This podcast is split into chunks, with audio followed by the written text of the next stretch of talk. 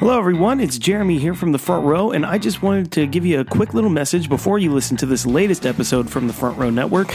Um, we at the front row are heading to Comic Con in St. Louis. That is right. Uh, we are pleased and honored uh, to be covering our very first Comic Con uh, at Wizard World St. Louis here in 2018. We will be there um, February 2nd and 3rd, Friday and Saturday. We will be talking with celebrities. We will be covering panels.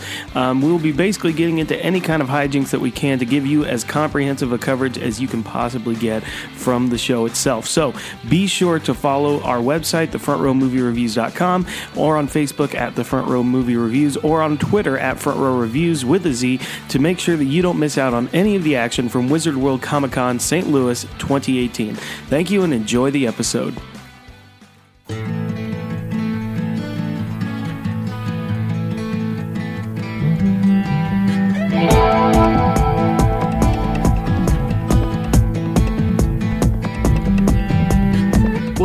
Out there in podcast land. This is the Front Row Movie Reviews podcast, the podcast for people who actually like movies. And this is our 13th episode of Beyond the Mouse, which is kind of crazy to me. Uh, I am Craig, one of your hosts, but I'm joined by my other host. Hi, Craig. It's me, Vanessa. Hey, Vanessa, how are you? I'm good. How are you doing? I'm doing great. Good. And and I'm here too. I'm Brett. Hello. Hi, Brad. I'm so glad to have you guys uh, more officially part of the team. Oh, Um, wow. It's so nice to have this. I, I like.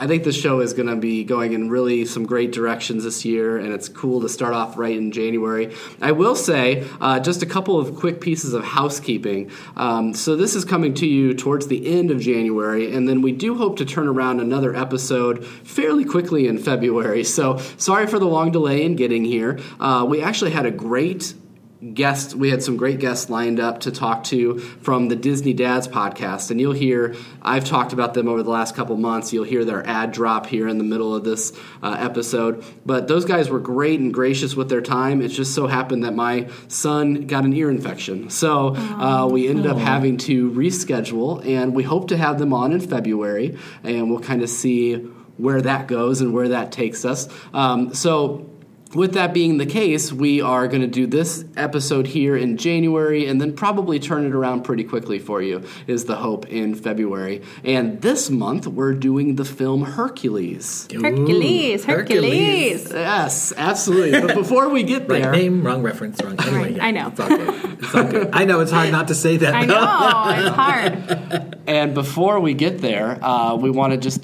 talk a little bit about some news and, and things like that. But one one more major announcement that I have uh, is that this weekend.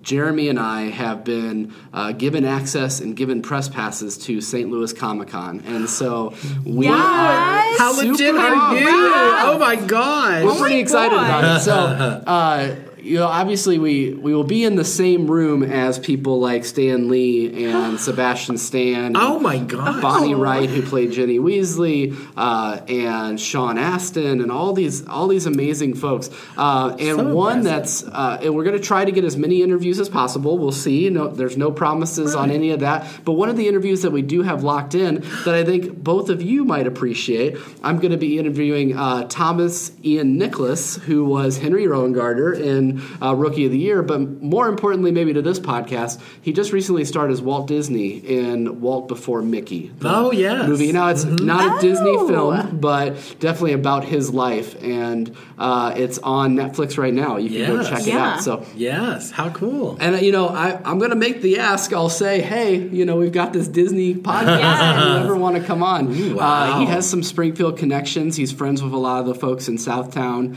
and Dumb Records. I guess his band's recorded at Southtown, just down the street from us right now. So uh, pretty cool. So That I'm is looking cool. Rookie forward of the to Year kid? Yeah. Oh my goodness.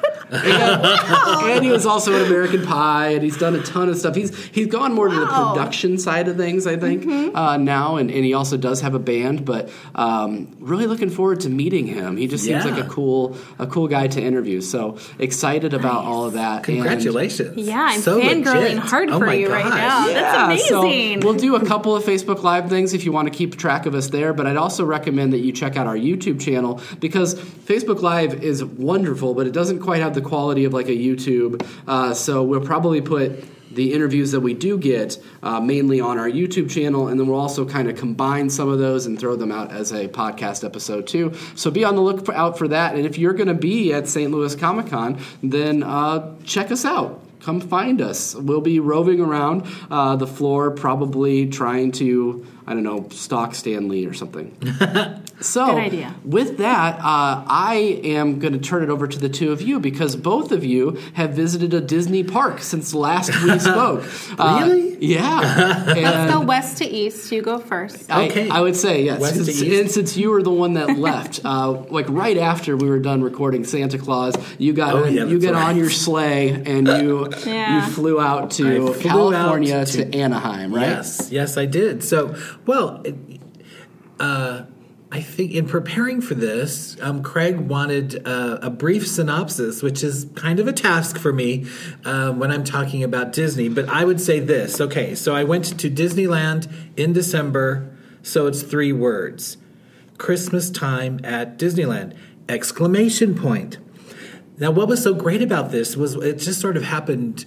Um, well, let's see, kind of, kind of very on a very short notice. There was an opportunity uh, for money and time, which is uh, sometimes, you know, uh, it's it's it's what we. Uh, uh, it's how we get to uh, to our, our make our decisions for our parks. Is you know, do you have money and do you have time? Because if you know, if, if it were up to us, we'd be there a lot more. But anyway, so let's see. Some of the, the things that made me want to choose this time were, of course, Christmas time at Disneyland.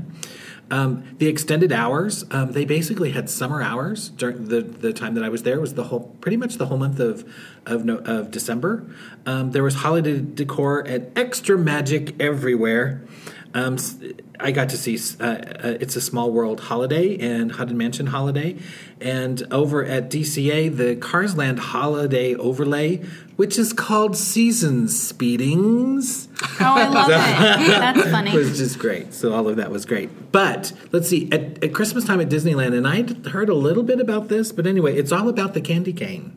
Or seriously, it's all about the candy cane. You have to get there like I even before like roped up when the park opens, and then you you rush to the candy cane places either on Main Street at Disneyland or on Buena Vista Street at DCA, and you. Uh, you get your wristband, or sometimes you're able to get your candy cane, and you're only allowed one a day and one per person. And otherwise, I would have brought more. But uh, anyway, um, so that was a very exciting thing and fun to see. And uh, I know it, it's it's a whole thing. There are yeah, look it up. Um, there there was an article in, uh, in the OC Register. Hundreds wait in line, and then another line to buy twelve dollar ninety nine cent candy cane, and here's why. But anyways, you can check that out. It And, was a great. and you told me too when you got back that this is something like the big thing is to put it in your ice cream so you can have a They taste said, of Disney yeah, in your home uh, so, with these yeah, crushed so that's, candy you know, you canes. crunch that. You know, you have. To, But it's, I understand. I haven't had mine yet, but I was able to bring home a full one for one, and because of uh, I don't know TSA or whatever things, um, I one broke unfortunately. So um, I was able to. I was going to give both of them away, but um, so I got part of one, so that was nice. Um, but the other thing that I hadn't experienced out at Disneyland, um, because right after D23 Expo is when they uh, started the Disney Max Pass, which is the California. Disneyland Disney Resort version of Fast Pass, and I must say it was an app. It was ten dollars a day um, as a single person going. Oh, wow. It was uh, you know it was affordable for me, but it included um, fa- uh, you're able to choose Fast Passes um, on your mobile device, um, and then it also allowed you to um, do the the pictures as well. Can you choose the fast passes ahead of time or is it just that Nope, day it's at the the, day of. It's okay, the day so it's just a little more convenient than going to like a kiosk. Yeah, and you can, but you can be at one park. You have to be on property. And actually, the um, when I first went in, it's like they turn them on right, um, right as the as um, the park opens. so Oh, okay. I Makes was sense. waiting in line, and I could not get on. And then uh, as soon as uh, as soon as I got through the the gate at about seven forty five uh, for an eight o'clock opening, um, it was uh, they started. So and you can choose both Disneyland or um, DCA. So and so you're in the park, so you can kind of choose Mm-hmm. um, and go to the other park, you know, at a certain time. So it really worked So insider well. tip: get there early and get on the property 15 Yeah. minutes before opening so you can get your Well, yeah, fast I- passes in line. It it um, you know I went on you know, the things that I normally go on um, Indiana Jones and Pirates of the Caribbean and um, Haunted Mansion and you know at that time got the, the fast pass for Star Tours and then and then I was still in Disneyland and then I would uh, get fast passes for Guardians of the Galaxy over at um, you know Mission Breakout for DCA. Anyway, I'm. Uh, let's see what else. Um, Disneyland: A Christmas Fantasy Parade. Um, I'd seen it before, but I think this year the choreography was especially nice. It had wonderful choreography, and actually, shout out to Central Illinois. There was a performance by Christy Wilhelm. Uh, who is uh, from here, from Springfield? We've done shows, a show together here, but she was there. Actually, her mom was out there. We had a splendid afternoon watching awesome. the Christmas parade. That was fun. Um, yeah, so Yay, Central Illinois. so it was fun. That was fun. and uh, let's see, at DCA um, Festival of Holidays music was amazing. It was like it was like their background music or BGM, and uh, it was really fun to listen to. They also had foods there. It was kind of, uh, uh, and I I only partook of one thing there for that, but um, it was great. Um, uh, yeah. So, oh, yeah.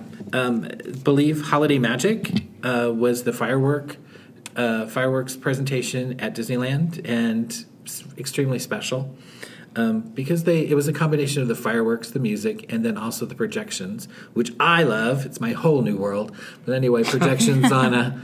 Um, throughout Main Street, and it was just magical. And spoiler alert, shh, yeah, there was snow, and and I've seen snow, but this was the most spectacular snow on Main Street, and the music, and the the music cue that it that it that it uh, it you know is just amazing. So I love that. Um, and then went over to World of Color Season of Light. So you were I was able to do both like one right after the other, and again amazing. So that was kind of my. That's great. you know, it's hard for me to be brief about a Disney experience, but it was amazing. Totally. Well, and as someone that's So- still still planning on going there this year, I had said that we were going to go in the spring. We're I think we're bumping that back to the fall, which will uh, which will be beneficial as well. Uh, but you know, I like the thought of going to someplace new like that for me. I think Ma- Max Pass also really um, is something that that's interesting to me as well because I was I did go to Disney one time as an adult um, before Magic Bands and before uh, you know my Disney experience and all of that. But uh, just the the benefit of being able to book all that thing, all those things from your phone is just so convenient that I feel like it's probably going to be worth the extra thirty dollars or whatever that I'm going to spend uh, to be able to do that. So I'm looking forward to my my Disneyland trip, and I'll be picking your brain uh, from now until My September. pleasure. Oh, the other cool thing with the Disney Max Pass is that I got extra passes. That's awesome. You get wow. like bonus passes What? for anything the whole day. Wow, that's, That's- awesome. that's amazing. So it's probably all those little algorithms are working hard and Yeah. you Seeing know, what- seeing yeah. where their flow, you know how how the park attendance is and all that. So That's that was a awesome. Very cool. wonderful surprise. And then Vanessa, at the start of the new year, pretty much, you went to Walt Disney World. Yes. So we had a ticket uh, to that we needed to spend, and we decided to use it for Epcot Festival of the Arts. Um, so first of all, I was staying at Pop Century Resort, which, if you're comparing resorts, this is a resort that is going undergoing some refurbishments right now, and they're also working on that. Um, uh, I hope I say it right gondola system. Uh-huh. So uh, I didn't actually see. There's a lot of construction in that area, but nothing that really interrupted my stay. Good. And if you can stay at Pop Century because it is, you know, pretty affordable. Uh, I'm assuming it's a little bit cheaper than what it normally would be. If you can get a refurbished room in the 90s, 80s, and the and in the 70s section, those rooms are very swanky. They are so nice, super contemporary. So um, check that out. Ask, just go to the front desk, ask very sweetly if you can have one, and maybe you'll get one, maybe not. But if you can, uh, it's definitely worth it. Disney's definitely one of those places where um, don't feel bad about being a kid uh, about it because you know it's just such a, a great place and really once you're in that bubble it's a that's part of the reason why you're there is just to be able to to relive some of those childhood memories and things like that but part of that is if you don't ask, you don't know what's going to happen. And so you you should always ask. Uh, you're not putting a cast member as long as you're very nice to every cast member because that's Yes. uh, what you should be just as a human. they probably get But- other people that aren't as nice. So it's but you always know, it's one of make those that things. effort. Just just just ask and Yeah. see what happens. And, And I- totally on, on everything. Right, and I'm usually really bad about that, but Brett kind of gives me a pep talk about asking because you're Yeah. you're familiar, you're comfortable Right. asking uh, Right. the cast members, and so it turned out really well for me. Another thing I noticed is um, so Dole Whips. Uh, are getting to be, I mean, they're already really famous, but they're offering them at Pop Century now, and it's so new. That's they awesome. just a- offered it uh, like a few days before I got there. I went to the front desk to order one, and uh, I- you know, I asked the lady, "Can I can I have a, a Dole Whip float?" And she's she just kind of like gave me a quick nod and started yelling like, "Janice, Janice, can you do you know how to make a Dole Whip float?" And I was like, "Oh my gosh, I'm it's so new. This lady doesn't even know how to make it. Yeah, I'm like the first for her. She'll always remember me." I always remember you. Yes. So um, that's really cool. As far as Festival of the Arts goes, um, not a lot has changed since last year. Um, I noticed Figment is getting some different placement than he did last year. He's the leading topiary, but he isn't on a lot of the merchandise.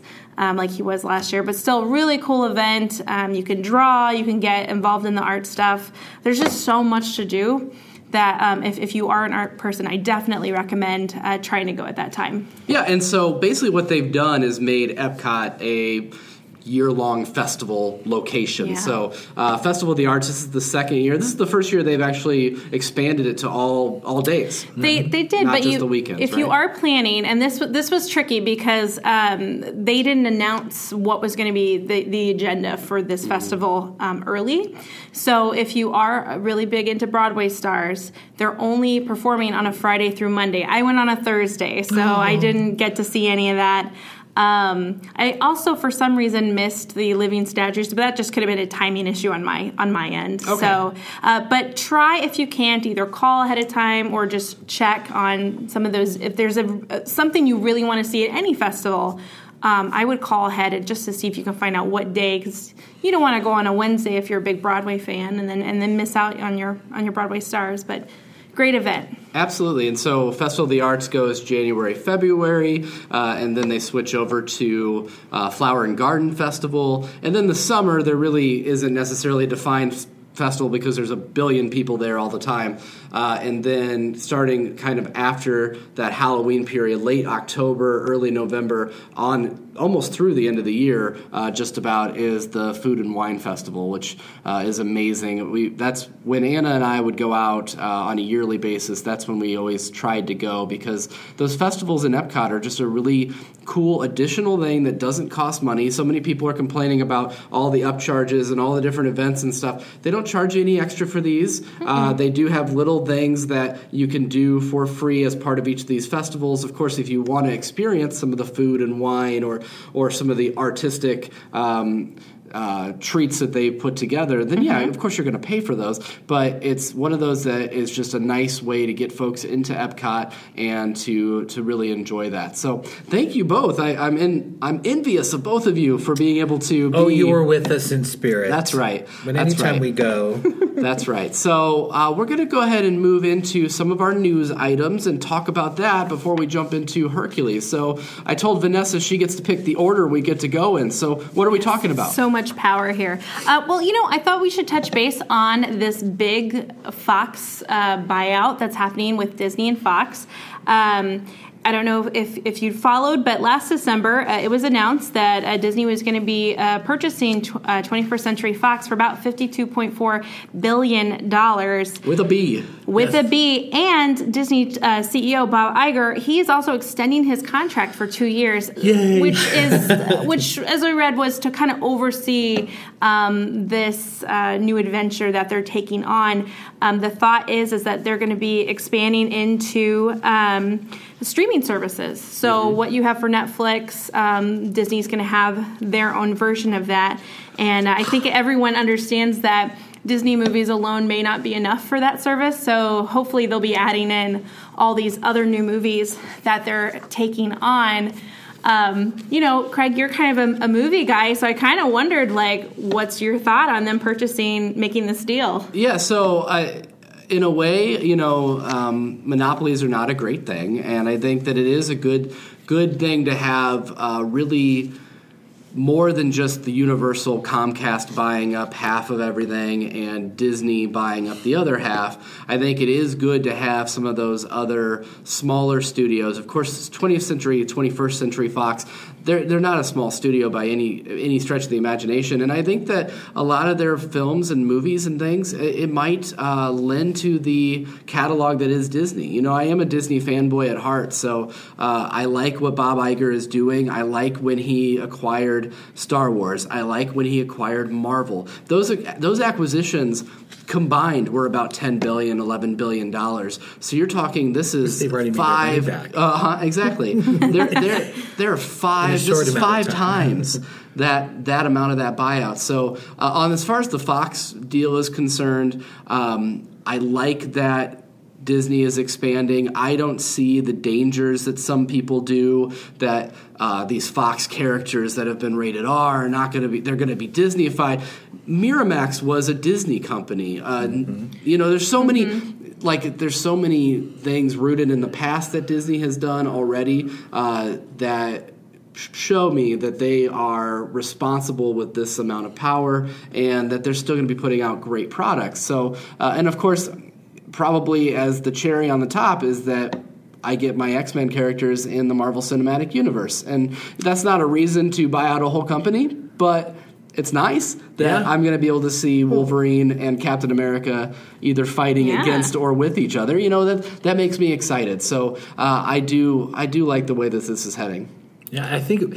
Well, actually, it was big news. I was in Hollywood when this was happening. It was while I was there. So yes, in And fact, what was the talk on the The talk of town? the town was, hmm, the mouse buys. Yes. Anyway, uh, but it, but actually, it was it was kind of interesting because I was driving past the the gigantic Fox lot and locations. You Mm-hmm. know, about this time was that all of this was happening. I'm like going, huh. So I mean, I was familiar with the with uh, the down the road. Well, they can't. They're going to have to be under two. I would. Well, I think they're going to be separate. I think they're going to be. Uh, because I mean, just location wise, you know, there's you know one is in Studio City and the other one is in Burbank. So you know, so but it was just fun to be there during. Well, this big I- announcement. So. I know on online I've seen a lot of people really hoping that Anastasia can now become an official Disney princess with because she was owned by Fox and I know you're shaking your head. No, no, no. I'm like going, well, we'll just see how that happens. Um, well, it's okay. I, yeah. Am I a purist? don't- no. I don't think that will happen, but it was a cool thing know. to think about for Yeah, sure. Well, I mean, so they own no, 20, yeah, Sound of Music is Mm-hmm. that under that catalog as well? oh, neat. Yeah, so, there's a come back, there's a lot. Jules. Come back, Julie Anderson. There's a there's a lot of uh, properties that we'll see what kind of an interesting direction that they end up taking. Uh, you mentioned the streaming service. I would almost argue that Disney's library of uh, streaming service could just be their catalog almost. And uh, I know Bob Iger has said that they want to try to undercut Netflix. So as far as a price Ha-ha. point is concerned, does that mean four ninety nine a month? Does that mean five ninety nine a month? Seven ninety nine a month? Whatever the case may be. Um, but it'll be interesting to see what happens there.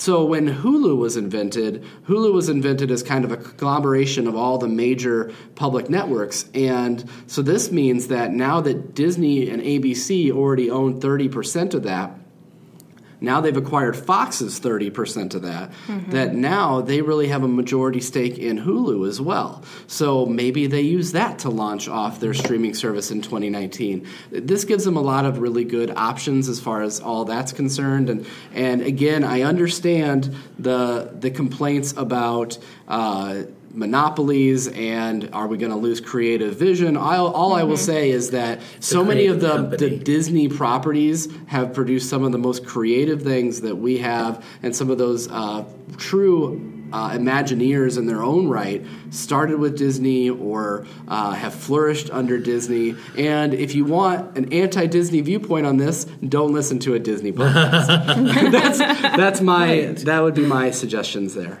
But it was interesting. A number of years ago, I received an online survey. Um, I don't know if it because I, if it was because I was a D twenty three uh, member, probably because of that. It was an extremely detailed uh, survey, but it did include uh, questions about a streaming service. Or would you be interested in a streaming service, and what would you be interested in seeing? Well, um, I do remember, you know, uh, the Vault Disney. Uh, that was part of the Disney Channel, and I think it was you know when it was a subscription service, and even past then, it was kind of like for it. It, it wasn't late night Disney, but it was like after nine o'clock. But they but they showed a catalog of of uh, the Disney shows that a lot of people, people that are my age and older and younger, um, saw on you know the Sunday nights, The Wonderful World of Disney, and other shows um, that were on. That I think you know, I mean, Disney over the years has created such an audience um, that. Uh, that it's my belief that the present Disney Channel really doesn't have much um, material for um, well for an older audience and this would be a mm. way to bridge that that if you were able to if you if you loved something growing up you would be able to watch it at any time you know? I mean mm-hmm. you know Yeah. Yeah, how great, great. would that be? You know so i'm like going and that's you know it was on for it was on from like what? From from wonderful world of disney. Oops i should have my facts. But anyway it was you know from the late 50s mm, 60s up until like 1990 something. It was either it was i you know started out on um, the disneyland show started on abc um, about the time well they were trying to finance disneyland and then uh, and then it moved to nbc and color television um, anyway that was We're a big thing at one time and then it moved to abc but anyway Right. it's a wonderful catalog that i mean if we could have access to that i know i'd be forking over my money Yeah, and sure. you, you said you they did ask you a survey question about the stream. Did you write in that field? Mm-hmm. Yes, I'm like Please going- take over Fox Century. No, Yeah, no, Make it's your not. And then you own were there in Hollywood. Are you Yes. negotiating this whole deal? Shh, it's, I can't really go into any details, but um, you know, it is rather uh, well. It's curious that I was there for all of this. anyway, I really can't say anything else. You know, there was a picture of Rupert Murdoch and Bob Iger about this time that this deal was announced. we know they're photographers. yes, All right. This is I'm their, I'm their, yes, I'm their reporting. Disney. Vanessa, let's go on to the next news item. Well, you know, I definitely wanted to mention uh, real quick, if we could, um, congratulations to Disney for all these Oscar nominations. Uh, I, the one that I'm looking at the most that I'm really excited about is Coco, of course. Mm-hmm. I think it's very deserving. I don't know how Boss Baby got in there. I saw that movie recently. I was like, I don't even know how you can compare these two, but um, but congratulations to them. Anything that really stood out to you guys uh, from the uh, Oscar nominations? Well, Beauty and the Beast was uh, nominated for a number of sort of the artistic and uh, costuming and some of the, but other- not for Evermore. How do you feel about that? Mm. Not for the song. Kind of the song that they they sort of added in, I think, looking for their Oscar nomination. when it. I don't. Um, I don't have much of a, an opinion on that. I love that song. I think it's fantastic. I also love fantastic song, Celine yeah. Dion on the credits of Beauty and the Beast. Makes Mm-hmm. me cry. Love her. And uh, I'm very sad that it's not in there. I didn't even think about that until you said it. But I was really excited Remember Me is in there because that's such a Mm-hmm. Yeah. Mm-hmm. great, cute song from Coco. But comparing the two, Evermore seems like Yeah. the Oscar winner. Why is it Well, not in here? And, an, uh, yeah, an Alan Menken song that was not nominated. Is that even allowed? right, right. Going. Um, and so the other things that I would say, He's the Meryl uh, Streep of. just to throw out there that I, since it will be a Disney property soon, uh, Logan getting an adapted screenplay nomination. It's great to see comic book movies recognized uh, from across the way, not our Disney folks. I, I do wish that Wonder Woman would have been nominated for more. Um, I would have liked to see maybe in the visual effects category or something. Uh, could have taken out maybe Guardians 2 or something. It's nice that we got the nomination on the Disney team, but uh, it you know I, I just wish that that movie would have been nominated more. And I still think that there's an argument to be made that some of these animated features should be considered in the Best Picture category at some point. Now, sometimes it happens. Up was nominated. Toy Story 3 was nominated. Of course, and uh, Beauty and the Beast was the first one nominated. But and of course, I don't think that they're going to win that category ever. But I would say, like, I have not seen Coco yet. I know. Uh, I did pre-order it on iTunes, so February thirteenth, uh, I'll be watching it. But um, I'm just going back to even like Inside Out was probably the best film I saw that year, uh, and probably the most meaningful film I saw that year, and it wasn't even nominated. So it, it's interesting uh, as far as Disney's relationship with the Oscars uh, is kind of a, an interesting beast.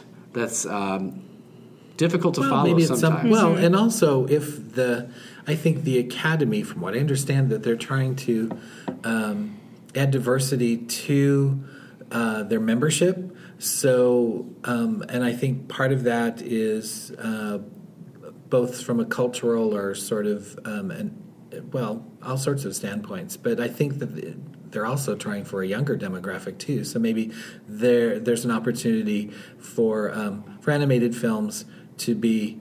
Um, Perhaps because of the change in the demographic, maybe they will be represented in the future too. Yes, there maybe there's hope. Yay! yeah. well, we will be tuning in um, in March 4th. March. Gosh, that seems so far Winter away. Olympics. Yes. But you know what? It always was in March for a long, long, long For the longest time, right? yeah. And then they tried to move them all closer, and then the Olympics ch- every four years moves Right. that Yeah. around. so. Well, we'll be tuning in to watch that and see what Disney takes home. One award or acknowledgement that we know for sure has happened is Minnie Mouse has finally gotten her star on the Hollywood Walk What of took so long? Fame. how, how is this not it's a the thing? year of the woman. I It's know. time. I know, but the, but it was time. Like 40 years after years Mickey ago, Mouse um, got his star. it's crazy that they didn't go in together. I know, especially when you think of uh, the other characters that have a star right now. That would be uh, Donald Duck, Tinkerbell. Hello, that I picked Minnie before Tinkerbell. I know she's really iconic on the on the TV show. I know, Brett, you're looking That's at me. I know what No, you no, no, no. Uh, Winnie the Pooh, Snow White, and Kermit the Frog, but Minnie Mouse, come on. I guess the only argument you could make is that maybe Minnie Mouse and Mickey, to a, a lesser extent, aren't as featured prominently in their own TV shows Oh, okay. as something like Snow White, you know, first animated feature. Right. That makes a lot of sense. Kermit the Frog, the Muppets, that makes a lot of sense to me. Donald Duck probably should have waited till after Minnie was in. you know what Well, I mean? But I think like, I don't know. What do you think, Brett? Well, actually, I think how that happens. Well, if, when I think of the stars, I think they sort of align with uh, with special anniversaries because I mm. think Snow White was during her fiftieth anniversary, mm-hmm. possibly, and Donald Duck was during his fiftieth anniversary mm-hmm. birthday. So I think they're and from what I understand, it's not really. If you got the money, you can get to star. There's there's a lot of there's a lot of lobbying that goes on. some- there has to be yeah. Some, There's, actually there's a really process, good uh, documentary I'd po- I'd point people to. Really? um, Oh, and it's cool. not about Disney. It's uh, called Starring Adam West, and it's about uh, the process of getting Adam West his star Oh, on the Walk of Fame. And uh, podcaster I listen to a lot on Hollywood Babylon and all that. Uh, Ralph Garman, he's kind of one of the guys that was instrumental in getting that star. And it talks about going to the Hollywood Chamber of Commerce and starting the application Wow. and kind of the lobbying that takes place. So again, not Disney related necessarily, but go see starring Adam West, and you'll kind of understand the process, Process. of how you get the star uh, a little bit better. nice. Well, uh, that was very exciting. And then Well, did you have something on that too? I cut you off a little bit, so. I, I don't remember. Oh, I'm I'm sorry. having a baby Dory moment. I don't That's- remember. That's totally fine, but I can. I think. I think we could all agree that. Uh, Thank goodness they finally got Minnie out there. Yay. Uh, I, I can't believe it. I really do. I mean, I get your thing about anniversaries and all that, and somebody does have to apply for it. But come on, Disney, you should have applied for this a long time ago. Right, exactly. Well, we're very excited for her. And then finally, we're going to move on to, uh, before we get into Hercules, uh, some quick rumors that you've Rumor, found. rumor rapid fire? Yes. Is this a new segment? Oh my gosh! Oh, it sounds like oh. that, doesn't Rumor it? rapid Oh, fire. we're, we're on to Something here. Okay. right, yes, Uh, we well, are. I will try to rapid fire these, but the, the one that stood out to me the most is they're think or considering it sounds like removing talking Mickey from the Magic Kingdom. Thoughts?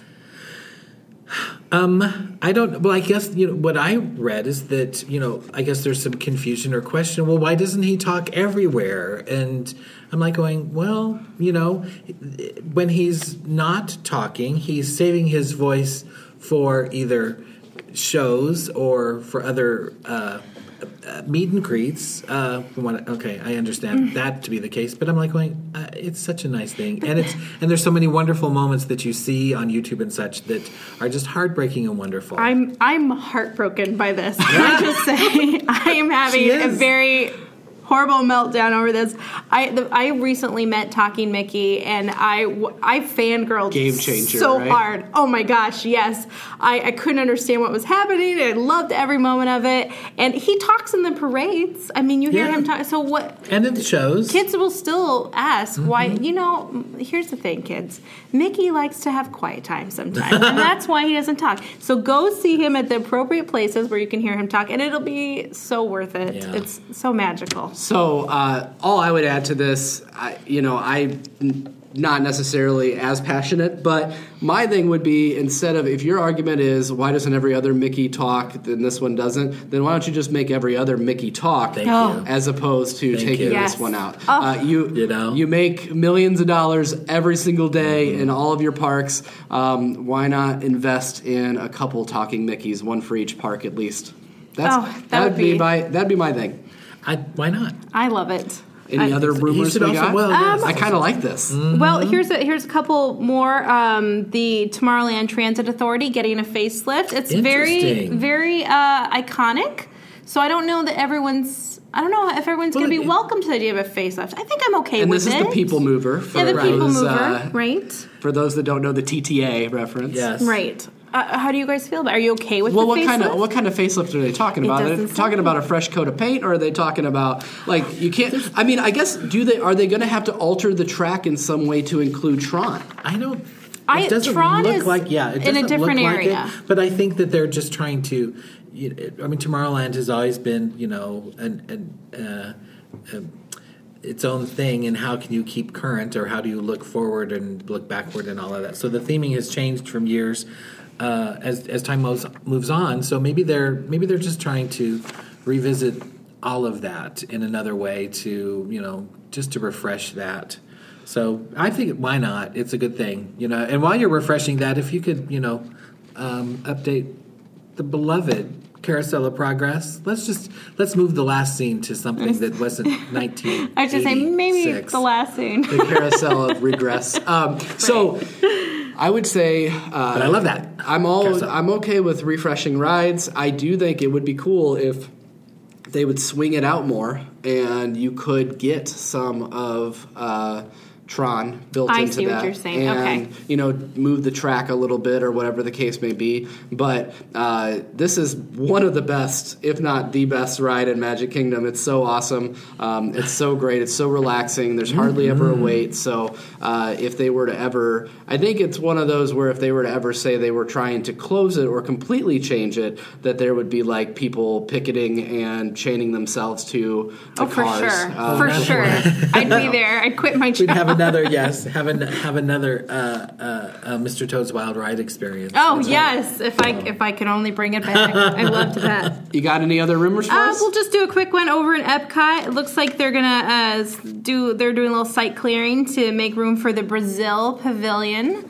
Um, I'm really Brazil. excited about that. Yeah, I'm, I'm hoping it will um, be you know fairly interactive. I don't necessarily need a ride, but um, I'm excited to bring in that. South American culture and uh, cool. and see what they do over in. Um, I went to the Japan Pavilion while I was there, and they have a very cool exhibit about. I'm not going to say this right. So my my uh, family is uh, some of them are Japanese, and they were making fun of me because I, I couldn't get it right. But like kawaii, which is cute. So they have an exhibit about cute culture in Japanese. Oh, I really I thought it was really neat. So I hope we can see some stuff kind of like that for Brazil.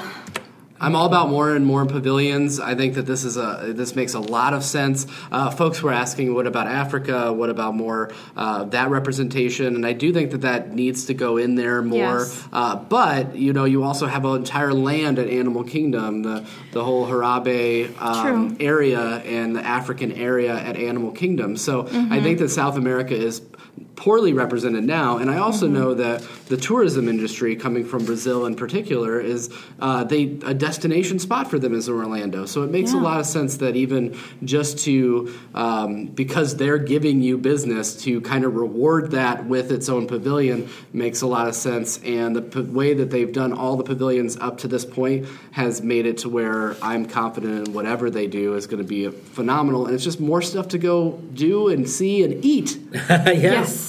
Yeah, well, it's, I mean, they haven't, what was the last, well, Norway was the last pavilion. So that was like in, mm, that was a long time ago.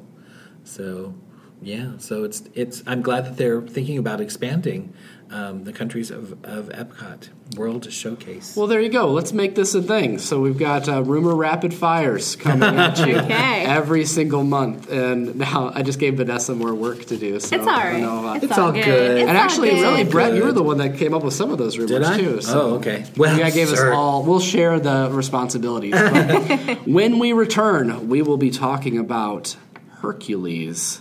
Pretty excited about that. Hercules, Hercules. Are you ready for a dad's take on Disney? Well, look no further than the Disney Dads Podcast. We dive into so many. Hold up, hold up, Justin. It's not just for Disney dads. We can look at Disney from every perspective, and all are welcome. We take a dive into Disney history, Disney attractions, Disney movies, and so much more. You're exactly right, Jason. And everyone can find us at www.disneydadspodcast.com. On the website, you can find all of our social media. You can also find our SoundCloud channel, where you can leave your browser open and listen to hours of Disney park sounds and Disney music. Also, we'd love for you to give us a call. Our phone number is 317 WDW DADS. That's 317 939 3237. Leave us a message. Tell us a little bit about your Disney passions, and we can't wait to get to know you a little bit better. Justin, hold up. Don't forget they can send us a text at the exact same number. Yeah, definitely. Get a hold of us. Send us a text message. You got something on your mind about Disney? We can't wait to hear about it. From the Disney dads, we hope you have a magical day, an incredible week, and always keep it Disney.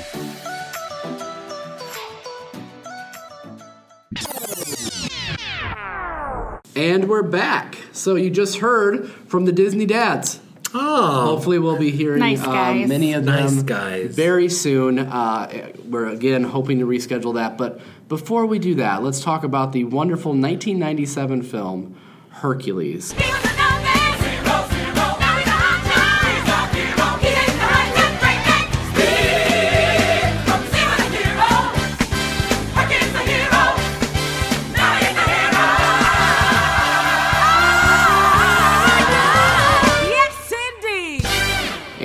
Talk a little bit about uh, the production and some of the voice actors that we like, some of that trivia that we get. And actually, this came up because, of course, our very own Brett went out to D23 last summer. And one of the things that you were able to experience is a panel called Zero to Hero, right? yes, the making of Hercules at the D23 Expo in July. Because And- of course, 1997 that was the 20th, 20th anniversary, anniversary, yeah. Mm-hmm. anniversary in 2017. So we'll get into some of that as well. But I wanted to go ahead and start with just talking about uh, our first impressions of this movie, and I'll actually go to Vanessa first. Well, I really liked this. I still really like this movie. I remember watching it uh, in the uh, late '90s and loving all the '90s references that are in the Yeah. film. um, I just thought it was really funny. Um, and I really like the animation as well. The style is a little bit different um, than other Disney films. Watching it as an adult um, now, um, in this day and age, I've seen that this film is um, has a little more adult humor than what I realized. uh, especially with uh, Phil, it was one of the characters. Uh, some of his jokes and and his um, behaviors in the film. Um, are, are are not necessarily what I I, I definitely didn't pick 'em- pick up on them as a kid, and and I um, uh, I hope some kids maybe don't pick up on some some of the things that I jokes that are in definitely there. noticed that so much more this time around, and even some of the stuff that Meg says is a little questionable. It's it's a pretty adult, and what's funny about that, uh, what's funny about that is that I was reading that this was in a response that they decided to do Hercules in response to uh, some of their films. Uh, they said were a little verging on the too dark side that had just come out before that. Things like uh, Pocahontas, and there's another film that I'm missing uh, that I'm not mentioning that they had kind of gone a darker direction in some of that. And so this was kind of their return to brevity uh, was in Hercules. But Brett, what are you, what are your thoughts on Hercules? Um, I saw this as an adult person, and so I enjoyed it all. But I think that's part of the thing is with any sort of um, Disney. Yeah, well, I well, since we're talking Disney, um, uh, I that there's um, there's humor at, at, a, at different uh, levels and different. Um, and that they can make everyone laugh at different ages, and I think that's what was cool. But what I really liked, of I really liked the music. You know, Oh, listening yes. to the yes, the CD in my car. I had it and listened to it. It was just great. I love the music. Again, it was more music by um, by Alan Menken, and and this time it was David Zippel was the did the uh, lyrics. Mm-hmm. Let me look at my reference. Well, yes. to add in gospel music in a way that into mythology, Greek mythology, that's just that's genius. I, I love that so much that it's not necessarily what you'd expect, but it's so entertaining and catchy. as you know, as part of this panel, um, they did ta- they did talk about that that that that um, that Ron Clements and John Musker had to convince. Uh, um, Alan Menken to kind of go with this gospel sort of thing, but they they also said that um, that Howard Ashman, uh, you know, who was the uh, the part writer in uh, in Beauty and the Beast, actually told them when they were working on Beauty and the Beast to go see, um, let's see, the Gospel at Colonus uh, was a Broadway show. Um, so that's kind of how they got the idea of of Greek mythology or mythology, um, and you know, and Disney. That's how that kind of came together. So that was because of Howard Ashman. So That's really interesting Thank because you, Howard usually they Yeah. just do they stick to the fairy tale route, and so this is one of the only examples of them going even further back into uh, some mythology, and it's I I think it's a really enjoyable film. I I've always enjoyed this film. It's not it's one that's under the radar for me though because. I maybe only watch it once every decade or so, um, and but then the music sticks around in my head for weeks. You know, uh, the whole soundtrack. Like, right now, it's playing in my head. So well, you know, "Go the Distance" makes a lot of sense. It's a fantastic uh, song. It's really well written, but that that's only surf that's only uh, surface level as what this movie offers in terms of a musical experience. And I really can't believe that it hasn't been made into one of those Disney musicals. Oh, yet. I know. Uh, yeah. Because oh, oh, well, Brett's Brett, an answer Brett for it. has some well, there's, info. there's a little bit. Um, actually, there was, um, let's see, an article last in I guess you know last uh, July. Mm, let's see. Um, let's um, according to Playbill, um, that a stage adaptation of Disney's Hercules is in the works. Good. Um, but I think you know I think that they. Uh, Let's see, Oscar and Tony. Let me quote that if I can. Oscar and Tony winning composer Alan Menken, currently represented on Broadway with the musicals Aladdin um, and Bronx Tale, has revealed in 19 has revealed his 1997 animated film Hercules may be heading to the stage. Um, he's uh, quoted as saying, I have a very strong belief, like Newsies, Hercules is going to have a moment that will surprise people.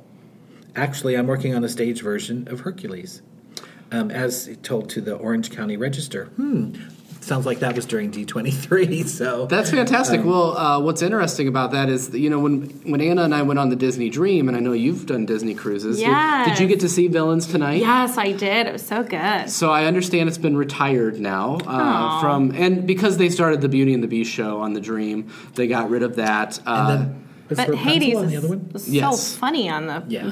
that show. It's really it was really a good show. If you could find it on YouTube, watch it. Totally worth it. And actually, we can include that in the show notes too. I'm sure we can find a, a YouTube copy of that. And one of the things that we're going to include is uh, Brett's panel that he'll be referencing throughout as well. We forgot to I forgot to mention that at the top. That we'll include that down in the show notes. So if you want to go and watch that Zero to Hero panel, you can see that and check that out as well. But it's good to know that a stage adaptation. You know, obviously we're also musical people around this, this microphone, and it's kind of nice to have that option. Uh, we've got Frozen opening up here in a couple of months on Broadway, so it'd be cool to see a Hercules adaptation heading that way as well. Because Pain and Panic make great. Uh, subplot characters, supporting characters, uh, they do great to move along the story, and also, like you said, Hades was such Oh a good host in that He Villains was. Tonight Yeah. show that it, I think it'll be a really cool. And even even before Villains Tonight, like shortly after, well, the cruise line started, they had Hercules the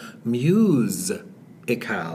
Oh, funny. I like that. So that was, and that was uh, one of the shows that played in repertory um, on the Disney cru- li- cruise line. Um, but I, you know, honestly, okay, I know I'm going to bring us down for just a second. I think that, unfortunately, I think we can, I think we can appreciate Hercules and certainly Hercules the movie, but I. Hmm, I would be surprised to see a musical, honestly, at this point. So, but if it can happen, we'll be there. Well, Or see, watch a tour company, or listen to the cast recording. I, I'm, I'm, I'm gonna go down a potential path here that I maybe I don't want to. So I'm gonna use my words wisely here. But if Tarzan could be made into a musical, my opinion is then this mu- music could could be a successful musical. Now, Tarzan obviously had the Phil Collins score, and, and all deference to uh, you know friend of the friend of the podcast Kevin Lima, who directed it, uh, who was interviewed back at the Lincoln Film Festival. Uh, I just don't see that as you know. I see that that- I see this music and this story being so much more.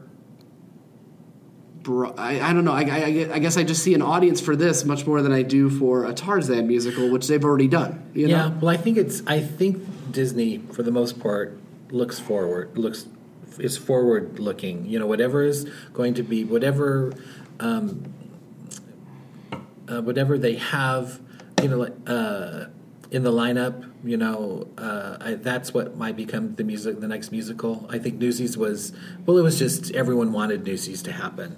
So I don't know that there's the fan base, unfortunately. Well, it's interesting that he does. Um, you know that. you know he's working on it. Maybe he'll happen. Newsies. He'll make it happen. You know. So, so anyway, there's always hope. But anyway, back to this Hercules. Yeah. So uh, let's talk about any other comments on the the music in general before we jump in. I- Zero to hero? Are you kidding That's me? That's the gospel truth. Well, you know that's the gospel truth. There's gospel truth one, gospel truth two, and three. You mentioned the muses. Uh, we got to talk about them because it's such a great way to, to tell the story and to narrate the story. Uh, done not in some boring old voiceover, but through music and just a great. Yes. Uh, a great way that they did that. So I know you're looking at them right now, or looking for the cast, right. Brett. But uh, but the muses all do such a wonderful job. How do you feel about how the music was different from some of the earlier pieces in the 90s that we've come to remember, or even going back to the 80s, like Little Mermaid. How do you feel like the music helps this movie stand out?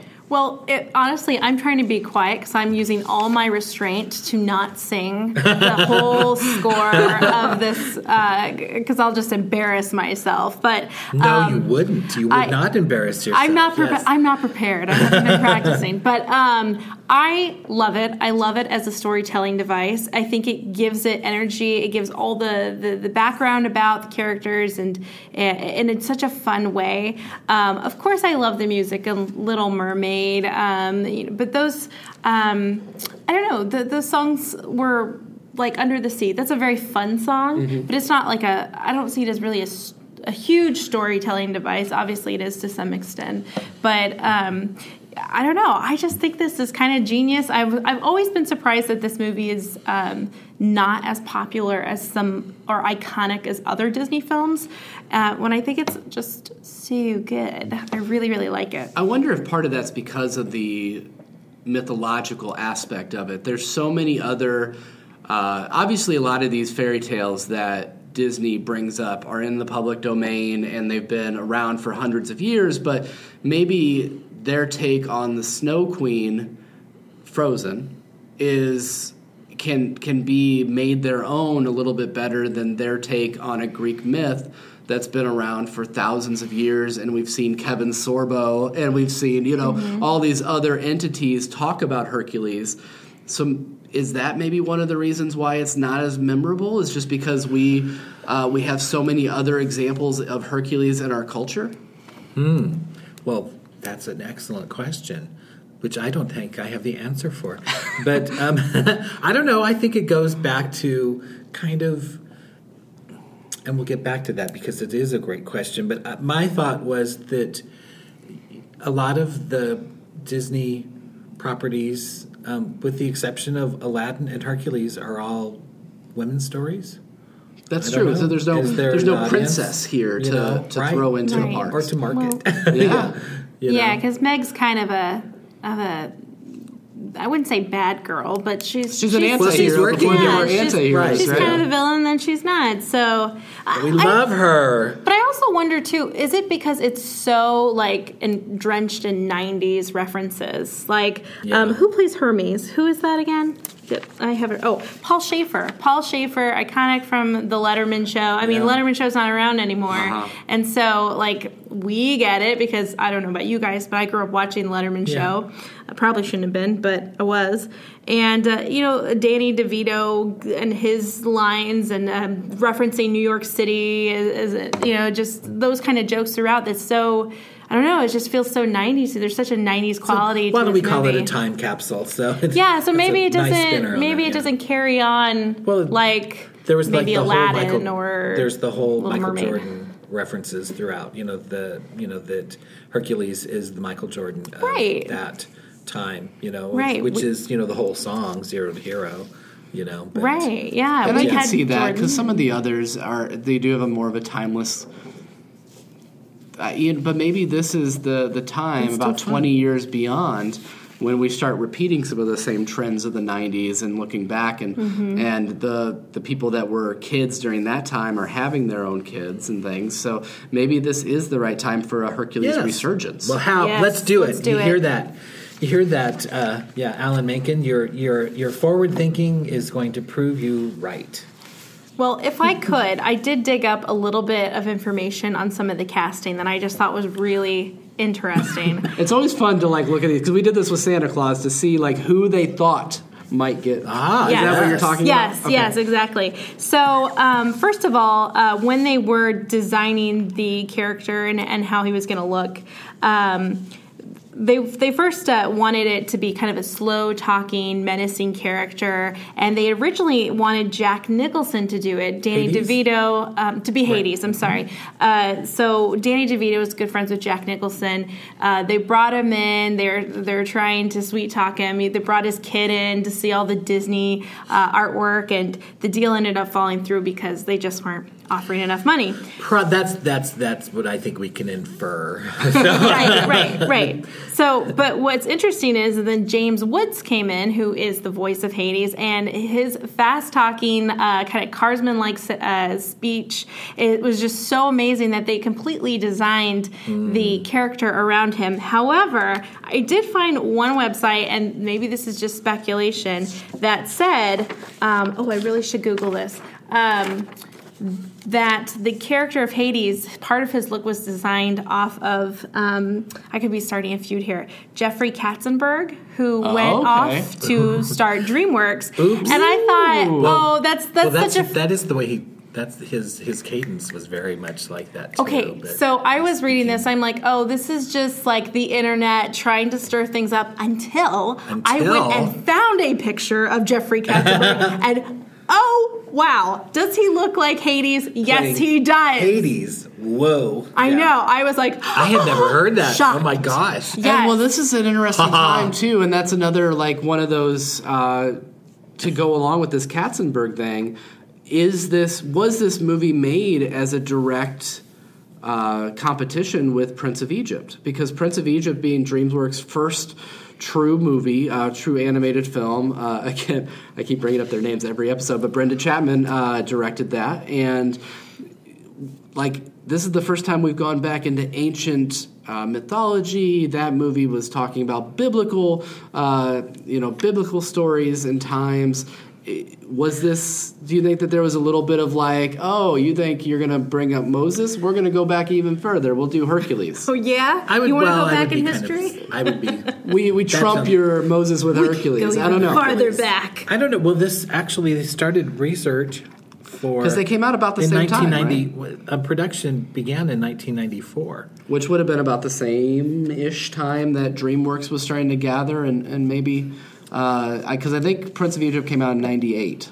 My understanding, if I remember correctly. Well, a convergence of ideas. Okay. Um, So not a deep impact Armageddon situation here. You don't think one was chicken and the egg, one didn't cause the other? I think that. Well, I don't. I I think that uh, Disney was secure, and especially Ron Clements and John Musker were secure in um, in their. Uh, uh, abilities and um, and storytelling because of the other shows, the other films that they had worked on. That they, um, they, they. I think that that might be a little. Um, hmm, uh, Petty. no, well, I think that they they had other fish to fry. Gotcha. Okay. Um, but it was, but as far as you know, the look of the look of Hades, um, one of the original uh, references was the actor Robert Mitchum, and actually at the D twenty three Expo, they did show um, the concept art from all of this, which was fascinating. They um, and actually, yeah. So we've moved on to. Uh, can we go into the look? Yeah. Of the film because Yeah, you were talking about how cool that Yeah. you know that but one more casting thing that I saw on we the top of still your to- sheet. No, we still have to go casting because we have marvelous people to talk about. well, just We will real, move real look. quick, real quick. Who did they want for the muses?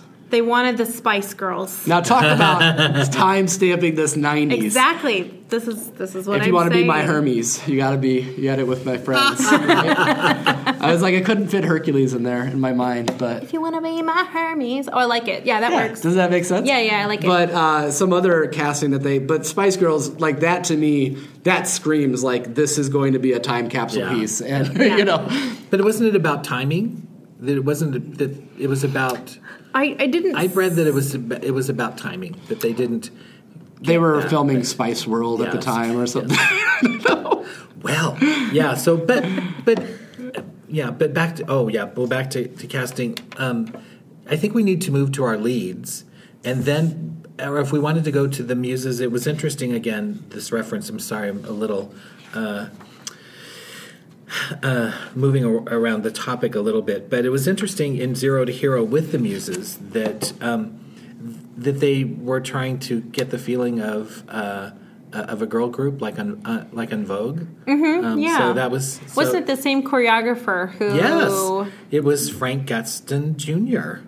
who was the choreographer for Free Your Mind in 1992. Which again, I'm like going, Disney has. Why don't we get that person who did, you know, the choreography for that? Yeah, we'll do that. I'm like going, Mm-hmm. when you have those options, how cool is that?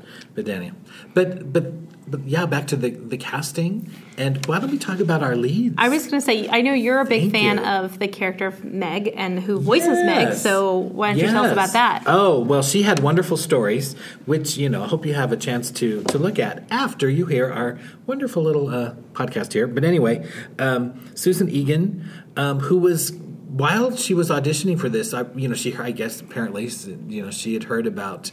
Uh, about Hercules and the part of Meg, and she was on Broadway um, and performing uh, the part of Belle in Beauty and the Beast. You know, and and and I think the powers that be at Disney just kind of, oh, well, you're Belle, you're Belle, and this was her quote. It was so cool. When I'm Belle, I'm acting. Meg is right where I live, which Oh, I'm like going, that. how cool is that? So, but. Uh, but yeah, so and she also said that about about Belle that she performed 787 performances. Wow. So she was ready for Meg. so, but it was interesting. But she said after nine months she got the job, um, and uh, yeah, so it was. I think she she loved it. She sang live at the D twenty three, so it was Yeah. that was very cool. She still got it too. She's it sounds still just got like it. the movie. Yeah, it was interesting. So um, and back to the little Susan Egan. Well, I'm sorry, not little Susan Egan, but one the wonderful Susan Egan. That um, we found out that she won the Carol Burnett Scholarship for UCLA. So I'm like, going, that was just That's again pretty an awesome. aside. But I'm like going, how cool how these the people in their histories and all of that. But yeah, but she was yeah that she was she had a it was a hard it was hard for her to get that audition that she basically kind of wore them out. so but she auditioned in New York and uh, yeah and What we talked about before, just got to keep asking, right? Gotta got to keep keep fighting. And the other thing, yeah, that that um, the anyway, there was there was a particular line reading that was so awesome that she that they used the demo version that they had to take the jackhammers out in the actual film, but it was like. Um, I forgot which line it was, but it was one of the iconic ones that I can't remember. But anyway, um, it was you Was know, it she the nailed it. quote? Yes, It's like, But thanks, she- Herc. It's been a real slice. Yes, That one. That she nailed it in the audition. How cool was that? Yep. So, and then the other, the other, well, our lead um, Hercules is Tate Donovan, who actually was there. Um, he said that in that audition process, that everyone his age was, you know, there auditioning for it, and he didn't think he had a chance. It was Charlie Sheen and others, um, but. Uh, yeah, oh man, so, can you imagine Charlie Sheen you as know, Hercules? Yeah. Ugh. I mean, not not winning. So it was amazing. So he had great stories, and he was, but he said that he was a singer, and that he wasn't even. They didn't even think of him, you know. To as as- they only found out later that he sang in an Irish band. Yeah. So that was very interesting. Um, but yeah, so Nothing like finding your uh, lead for Greek mythology from an Irish band. yeah, I really enjoy the those two performances. Uh, they help elevate the story. Uh, I like that um, Meg is played as this virtuous villain that you know she's got this past where she had to basically sell her soul to Hades and so in for a a way man. right So- but, but in a way you still have that that feeling like um, you know hercules is willing to sacrifice for her but she also in a way is willing to sacrifice for him that great love story trope that's that's Yeah, thrown in there um, she's sexualized enough to a point like, it- like she is probably i mean she is probably one of the more uh, sexualized uh, disney heroines for sure but it's serious, not over you know, the top. she's loved by cosplay. yeah, I'm sure. I'm sure. So, but yeah, I really enjoy both of their performances. Vanessa, Uh, yeah, I, I really like it. Meg's not uh, a character that I absolutely loved growing. You know, as I watched this movie, uh, I like her a lot. It's she wasn't my standout. I always go for the comedy, and for that, it was uh, James Woods for me as Oh, the yeah. as the James Hades. Woods, and, and Danny DeVito, or Dan- not so much. Uh, Danny DeVito was funny. He's funny, but he's kind of I don't know. He's nah, you know. I don't know. well, you know, his, some of his not the same thing. scenes Yes. as he's watching the uh, Yes, the, it is a little- the yeah, characters. It's a bit is little- sexual, so I didn't wasn't something I gravitated toward. But um, Especially now, like you said, watching it as an adult, there's definitely some adult humor coming out of Phil. Uh, that is for sure. But I, I think that he does a, a good. You know, he does a Danny DeVito job. Um, he, Yeah. You could tell it's him right away. He, you, you know, I mean, I almost feel like I hope that this doesn't happen, but I feel like I feel when I hear Josh Gad, like I immediately know who it is. I know what I'm going to expect. I know Mm-hmm. Yes. what what I'm going to get from this performance. It's it's Danny DeVito being Danny DeVito, um, Yep. and I, I think that that's probably as far as I go on Phil. But I did like James Woods a lot. It's cool that uh, whenever they bring back the character of Hades, that he likes to voice Hades. yeah, he loved it so much that he offered to do any voice work for that character, which is which is so great because when you when you have an iconic voice and then you go to play the video game or watch the uh, TV series and it's not quite the same, it's just like oh, this is second rate to the movie. But I, It's I not love the same, It's yes. not the same. But yeah. Brett, what are your thoughts on James Woods as Hades and also on uh, Phil, our Danny DeVito? Uh, well, I think it, I would just repeat what you all have said about you know, Phil. I think that they, I think when Disney casts um, films, I think that you know they do, you know, I you know they do try to get um, actors that are well known. I think sometimes you know that um, they should maybe maybe try for something a little bit more original than that. But um, but I, it's a known they have they have an audience base, you know, and and so you know there's so, they have fans, you know, so I can understand the appeal of that. So. I would argue that James Woods is pretty original. How would you have felt if uh, Jack Nicholson had gotten cast as Hades? Well, we would have we wouldn't have known anything else, but I but he's brilliant. He I mean it's one of the best voice characterizations out there, isn't it? You know, Mm-hmm. I think so. Disney filmed him. You know? I'm also a big fan of Bobcat Goldthwait's. Uh, what is he? Pain. Pain and Panic are amazing. They're just both Are really good. So great. Yeah. so good. Such I a mean, good, uh, such a good um, little minions to, to run around and funny. like they uh, they just do such a fantastic job and and they were, they were one of my favorite parts of villains tonight, which is why I think that they could do uh, really well if brought to a new audience. Uh, that could be something. I mean, you could see Pain and Panic dolls flying off be the an shelves. opening night. I can Yeah. see it. Absolutely. Um, any other things about any of the characters that we want to talk about? I do want to get back to Brett's look of the of the movie. It's just a real. It's a good ensemble cast. I just I love it and and you know and the music. It was just it's just a win all around. I liked it then. I like it now. So it has staying power. Now, Brett, talk to me about the look of this film. Well, that, that I know was you wanted to very start there, and I, I totally cut no, you off. No, like 10 no, I'm ago. sorry to you know. We're you know we're we're very casual in our organization, but you know we get the job done here. So let's see. So um, again, let's see. What I found very interesting is they were trying to find, as far as um, the look, they were trying. You know, they had different. I guess different artists give different. Uh, I guess they gave them different assignments, and you know, to you know, what do you, what is, you know, what do our characters look like? But they, it sounded like um, Ron and John, since it's a first name company, uh, that they were looking. They had well, they were fans of Gerald Scarfe. S C A A R F E. I should say that with more authority, but that's how I did that. Um, and actually, if if you're familiar, and I had just no idea, but he was uh, he did the graphics for Pink Floyd's The Wall and the Oh. animated film. I'm like going, so they were fans of his and his work. Um, and they, what about why don't we check with Gerald? And and he was up for it. And Oh, so he so it was fascinating. So um, you know, so he was responsible kind of for um, bringing a little bit of cohesive the cohesive look of the film.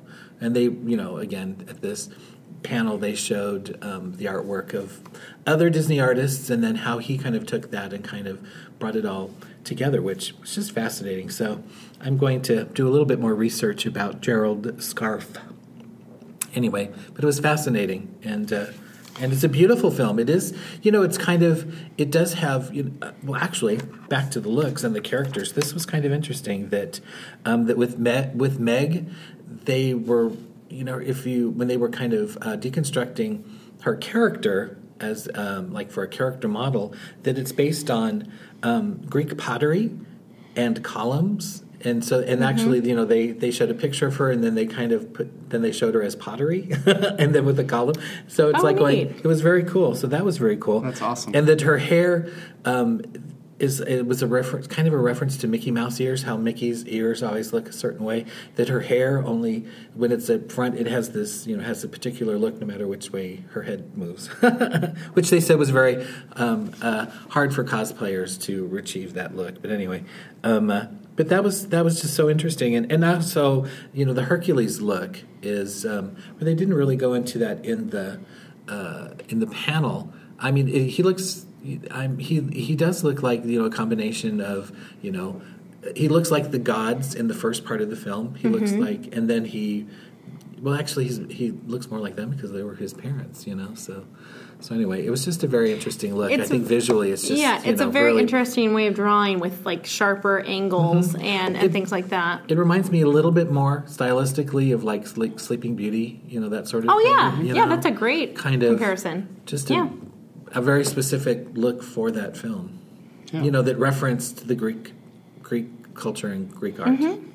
Now, people in Greece did not like this film at all, right? Is that the the word on the street? At least the research I saw did- was that really? they, I didn't um, know. they kind of want to want to keep Americans out of their mythology. Uh, Well, so I know they they were kind of playing with there's the Roman mythology and Greek. Her- Hercules There is is- actually yes. the Roman. Right. Right, It's supposed to be that's- yeah. Hercules. So maybe you know, you know, maybe they just got all bent out of shape about that. Just a, Who a knows? slight melange of yes of of uh, yeah that. yeah. Um, what else do we want to talk about with this particular film, and then we'll start to kind of wrap up here. Um, did anyone, and I'll just leave this with this, I guess. Did anyone have a particular joke, '90s joke that that they found particularly funny? Because I asked because I did. really? What my Go favorite ahead. my favorite joke in this whole thing is when, when the kids are saying somebody call IXII, Yeah. which is when you, 911. 911 when you're not using those numerals.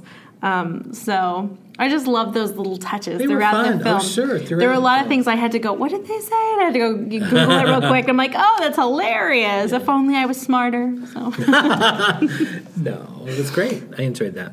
That's excellent. Uh, Brett, do you have anything that you wanted to highlight or? or I hit guess it was interesting, you know, when they were talking big themes, that um, the major theme, according to um, the director writers, um, is idealism versus cynicism. So it was, you know, uh, and and both, you know, so they didn't want Hercules to be kind of didn't want him to be dumb. They just wanted he was kind of naive and new to this world. Um, and that the other references that they that rather than it be a serious film, they were. Uh, I think that as part of their reference, it was 1930s and 1940s screwball comedies.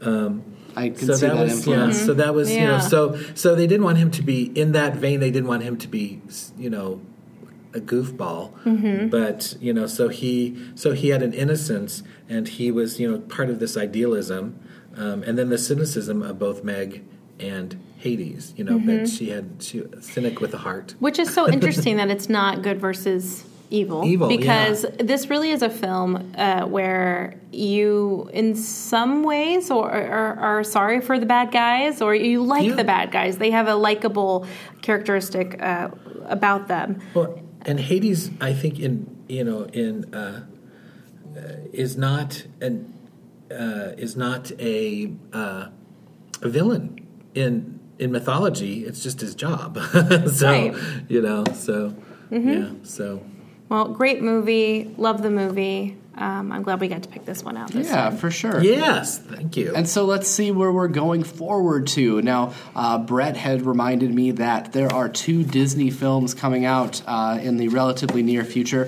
One of them, a member of the Marvel Cinematic Universe. So, on, I believe it's February 16th, but February 15th will be the Thursday night previews for Black Panther.